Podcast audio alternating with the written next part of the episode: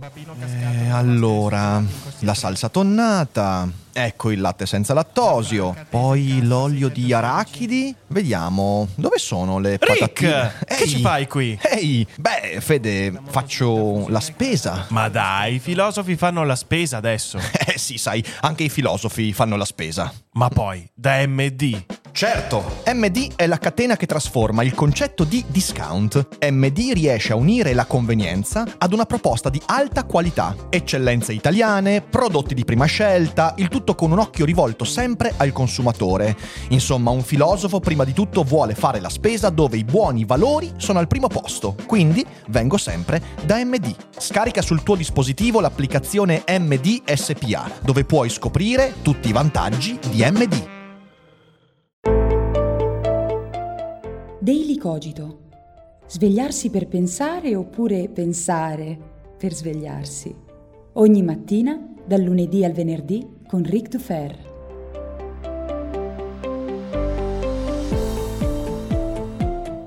Buongiorno, buongiorno e bentornati come ogni mattina qui su Daily Cogito. Io sono sempre Rick e oggi si torna in attività dopo l'imprevista pausa di ieri.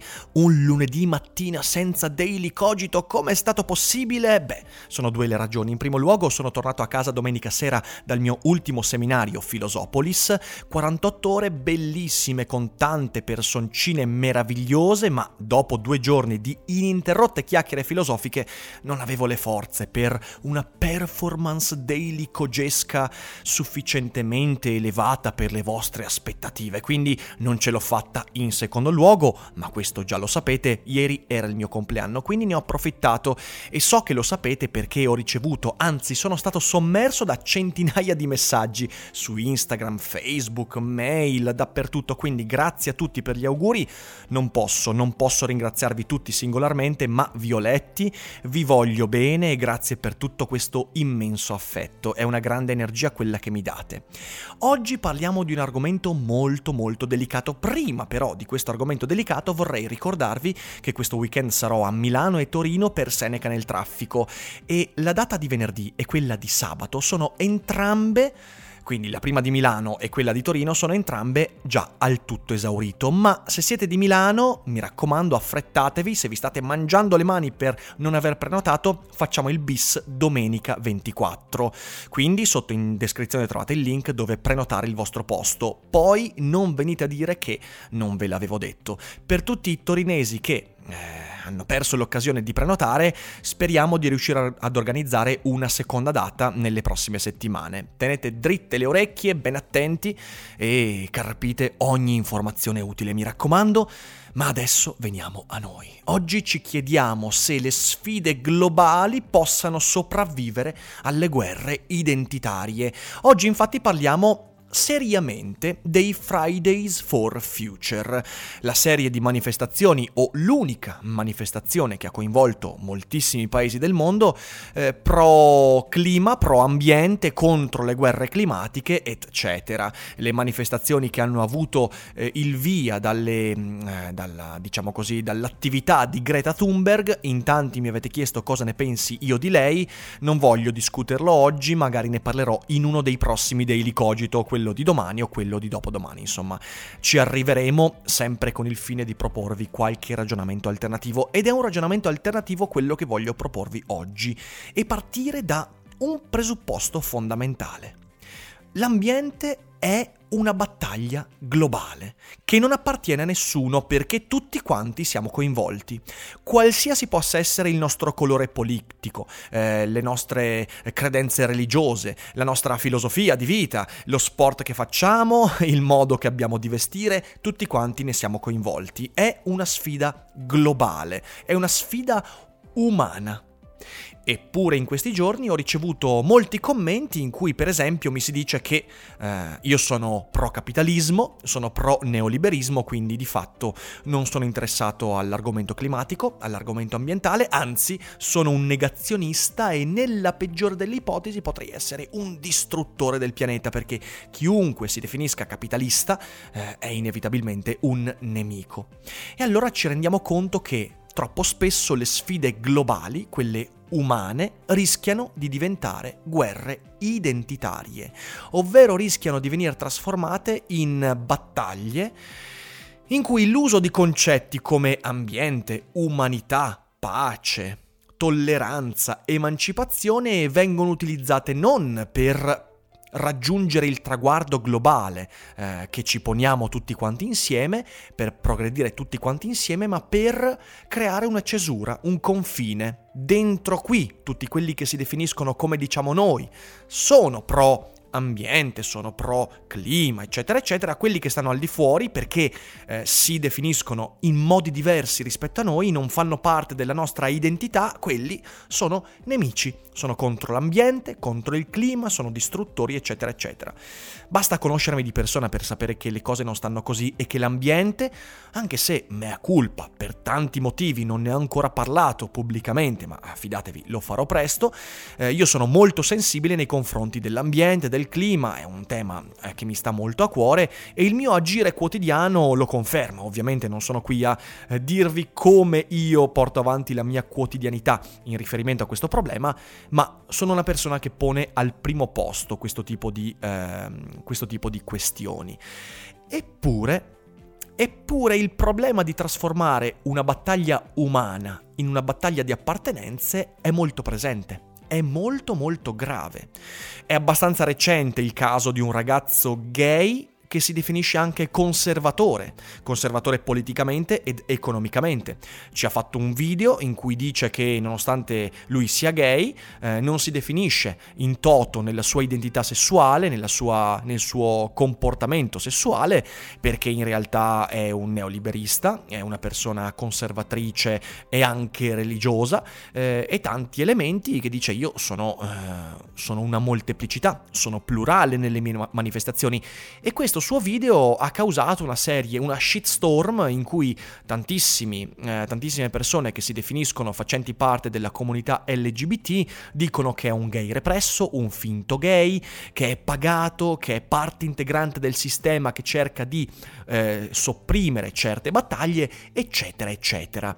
Insomma, anche l'emancipazione sessuale è una battaglia umana, in cui tutti quanti siamo coinvolti e troppo spesso invece usiamo certi concetti e certe battaglie per sentirci parte di un'identità e chi non dimostra in toto di far parte di quell'identità, allora significa che è un nemico. E questa è una cosa molto grave. Vorrei leggervi un passo del testo Il concetto del politico di Carl Schmitt, autore che, prima di leggere vorrei aggiungere, era filosofo, giurista e nazista e molto spesso per questo trittico apparentemente eccentrico e difficile da digerire non viene trattato eh, né nella divulgazione né nelle aule uni- universitarie e quando lo si fa lo si fa sempre mettendo le mani avanti. Eppure è uno degli autori più importanti per il diritto contemporaneo, per la filosofia del diritto contemporanea e io vi propongo questa lettura. L'umanità in quanto tale non può condurre nessuna guerra, perché essa non ha nemici, quantomeno non su questo pianeta. Il concetto di umanità esclude quello di nemico, poiché anche il nemico non cessa di essere uomo e in ciò non vi è nessuna differenza specifica. Che poi vengano condotte guerre in nome dell'umanità non contrasta con questa semplice verità, ma ha solo un significato politico particolarmente intenso. Se uno Stato combatte il suo nemico politico in nome dell'umanità, la sua non è una guerra dell'umanità, ma una guerra per la quale un determinato determinato Stato cerca di impadronirsi contro il suo avversario di un concetto universale per potersi identificare con esso a spese del suo nemico. Allo stesso modo come si possono utilizzare a torto i concetti di pace, giustizia, progresso, civiltà per rivendicarli a sé e sottrarli al nemico. A umanità possiamo tranquillamente sostituire qualsiasi altro concetto, pace, giustizia, ambiente. E quante volte negli ultimi anni le battaglie ambientali, che ribadisco dovrebbero essere aperte al pluralismo, sono state invece utilizzate per veicolare ideologie, appartenenze politiche, ideologiche, superiorità morale. Io ne ho avuto eh, la prova in questi giorni.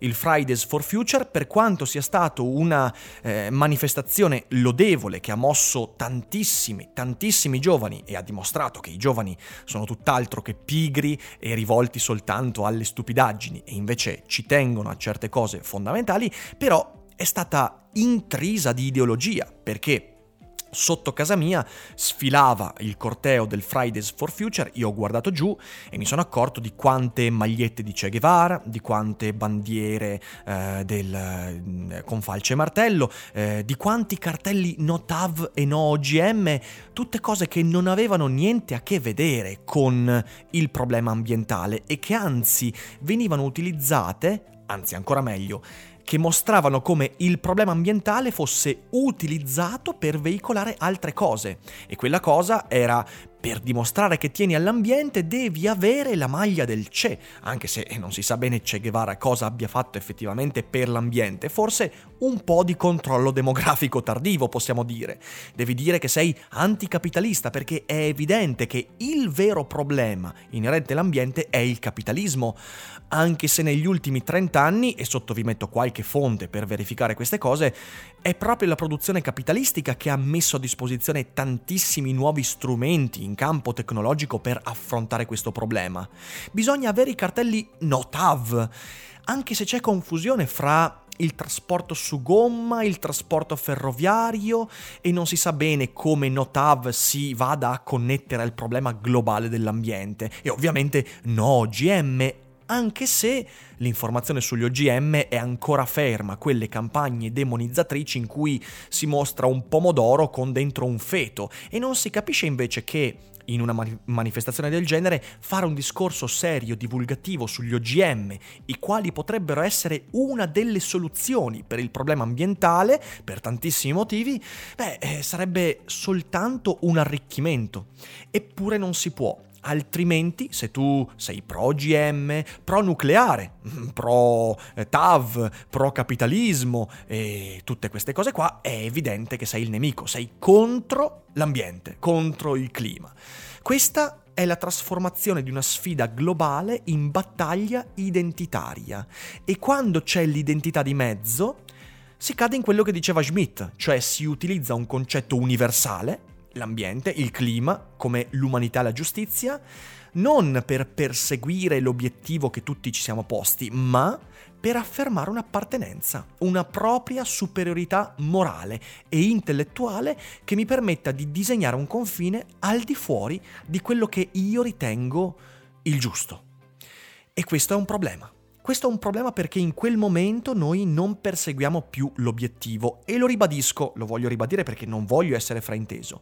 L'iniziativa Fridays for Future è stata importante, solo che mi chiedo quanto ci metteremo per unire le forze e per dire da un lato ci vuole la spinta idealista, ci vuole la spinta emotiva, ci vuole anche la denuncia delle nefandezze di un sistema che deve essere modificato.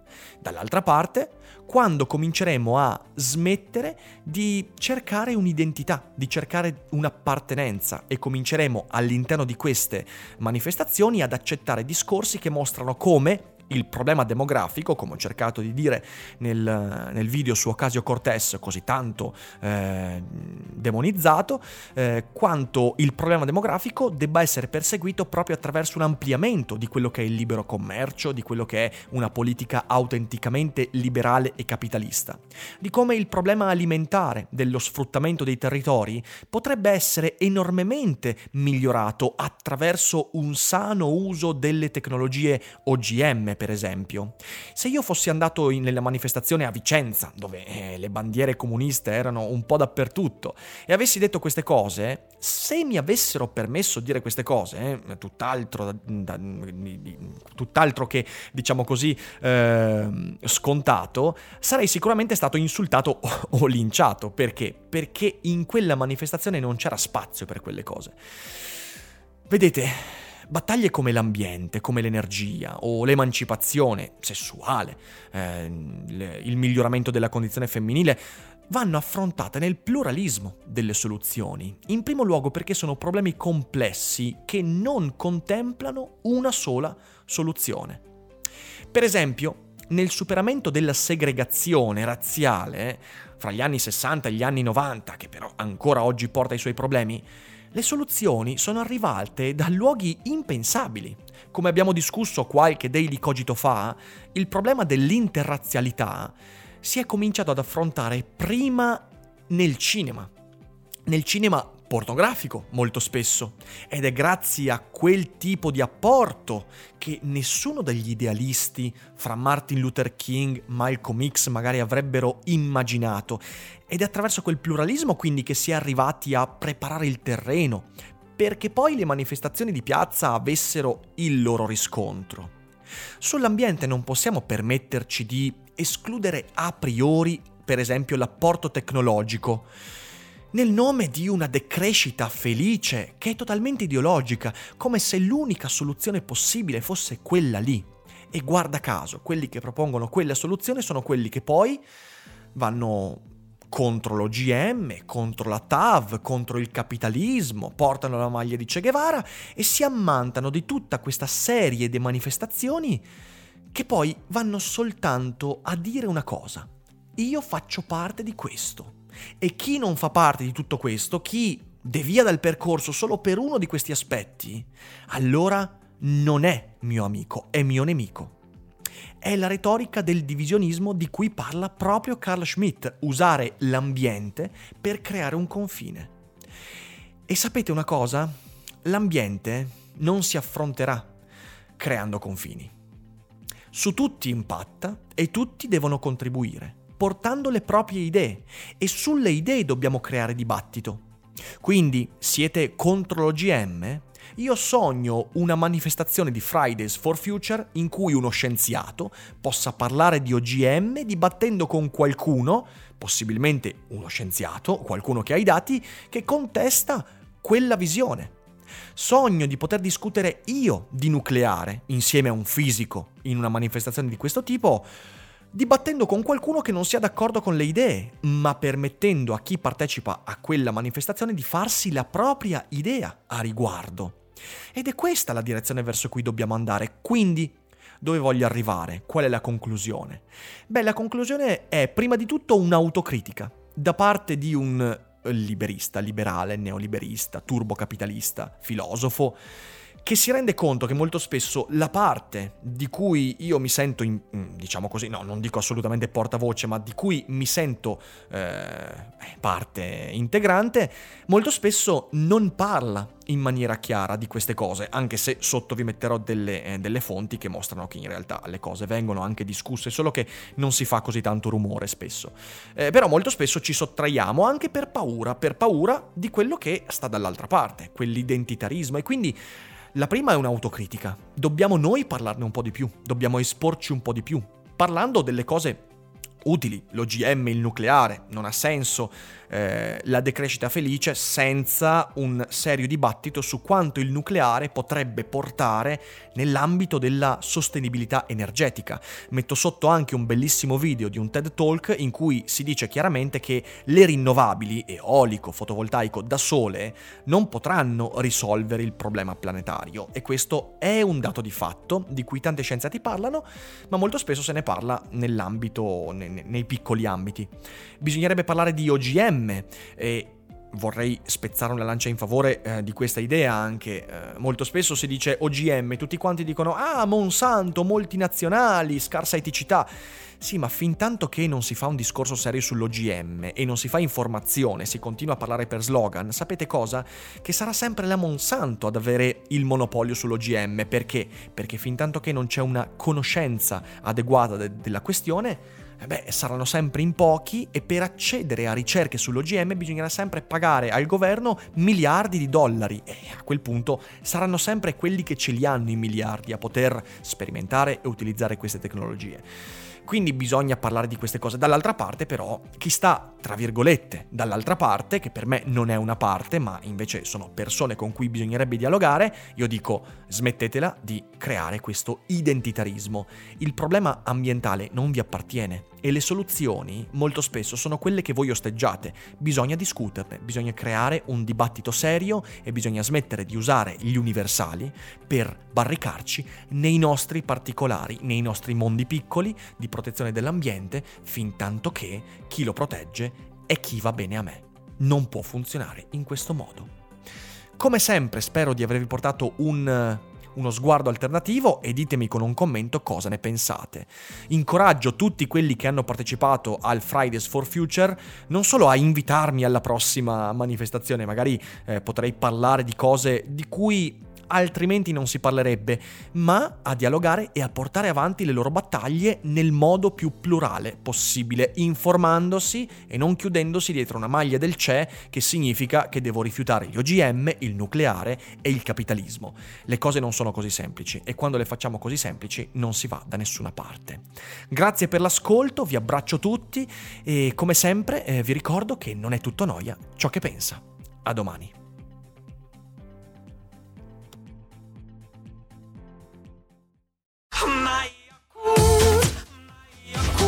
Se a volte ti senti così, ti serve la formula dell'equilibrio. Yakult Balance, 20 miliardi di probiotici LCS più la vitamina D per ossa e muscoli.